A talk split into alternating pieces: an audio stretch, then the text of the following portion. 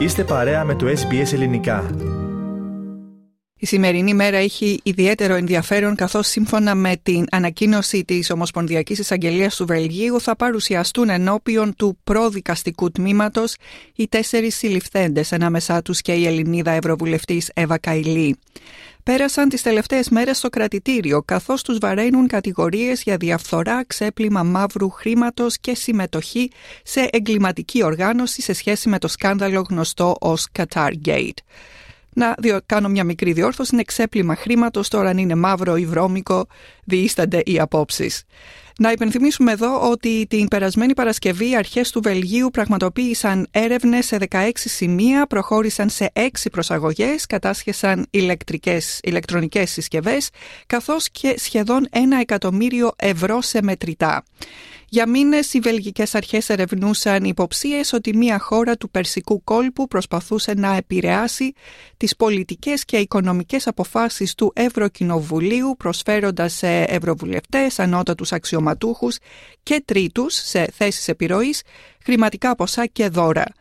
Η χώρα που ακούγεται ότι εμπλέκεται στο σκάνδαλο αυτό είναι το Κατάρ και αυτό, γι' αυτό και τα μέσα ενημέρωσης έχουν ονομάσει το σκάνδαλο αυτό Qatar Gate. Και μάλιστα αντί να σε αποκαλύψεις, προχώρησε Κύπριος Ευρωβουλευτής σχετικά με το θέμα αυτό, την ε, πιθανότητα εμπλοκής του Κατάρ και για την κυρία Καηλή. Αναφέρεσε πάνω στον ε, Λουκά Φουρλά, ο οποίος όντως αποκάλυψε επιβαρυντικά στοιχεία ενδεχομένως για την κυρία Καηλή. Σε γραπτή δήλωσή του, ο κύριος Φουρλάς αναφέρει με αφορμή το θέμα που προέκυψε με την Αντιπρόεδρο του Ευρωπαϊκού Κοινοβουλίου και τις ραγδαίες εξελίξεις που έχουν ακολουθήσει θέλω να αναφέρω τα ακόλουθα. Στις 13 Οκτωβρίου επικοινώνησαν από το γραφείο της κυρίας Καηλή με την παράκληση να καταθέσω δύο τροπολογίες στην Επιτροπή Πολιτικών Ελευθεριών, στην οποία είμαι αναπληρωματικό μέλος. Το περιεχόμενο των τροπολογιών αφορούσε εργασιακά θέματα στο Κατάρ, χαιρετίζοντας τα άλματα προόδου που έκανε η χώρα μετά από επικοινωνία και συντονισμό και με τον Γενικό Διευθυντή του Υπουργείου Εξωτερικών της Κύπρου, κύριο Κορνίλιο Κορνιλίου, αρνήθηκα να καταθέσω τις συγκεκριμένες τροπολογίες αφού θεώρησα ότι ήταν ενάντια στις δικές μου θέσεις όσον αφορά τις συνθήκες εργασίας στο Κατάρ. Μάλιστα, είχε προηγηθεί και συγκεκριμένη ερώτησή μου στην Ευρωπαϊκή Επιτροπή στις 11 Μαρτίου το 2021 για τους θανάτους εργαζομένων μεταναστών στη χώρα. Νιώθω ιδιαίτερα θυγμένος και απογοητευμένος με τα όσα έχουν δει το φως της δημοσιότητας σε σχέση με την υποδιερεύνηση υπόθεση. Χαίρομαι που δεν επέτρεψα σε κανένα να με χρησιμοποιήσει για τους δικούς του σκοπούς. Η Ευρώπη και το Ευρωπαϊκό Κοινοβούλιο δεν ξεπουλιούνται. Η έρευνα βρίσκεται σε εξέλιξη και γι' αυτό δεν θα ήθελα να προβώ σε περαιτέρω δηλώσεις. Είμαι σίγουρος ότι αν βρεθούν ενοχοποιητικά στοιχεία θα αποδοθεί δικαιοσύνη.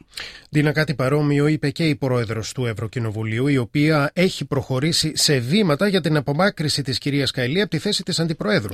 Σωστά πάνω, η Ρομπέρτα Μέτσολα είπε ότι το Ευρωπαϊκό Κοινοβούλιο και η Ευρωπαϊκή Δημοκρατία δέχονται επίθεση, μιλώντας χθες από το Στρασβούργο, προσθέτοντας ότι ο δρόμος μας για ανοιχτές, ελεύθερες και δημοκρατικές κοινωνίες δέχεται επίθεση. Α ακούσουμε όμως ένα χαρακτηριστικό απόσπασμα.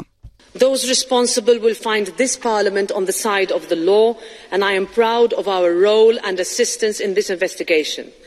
There will be no sweeping under the carpet. Κατέληξε η κυρία Μέτσολα με την εξής δήλωση. Είμαστε Ευρωπαίοι, προτιμούμε να κρυώσουμε από το να ξεπουληθούμε.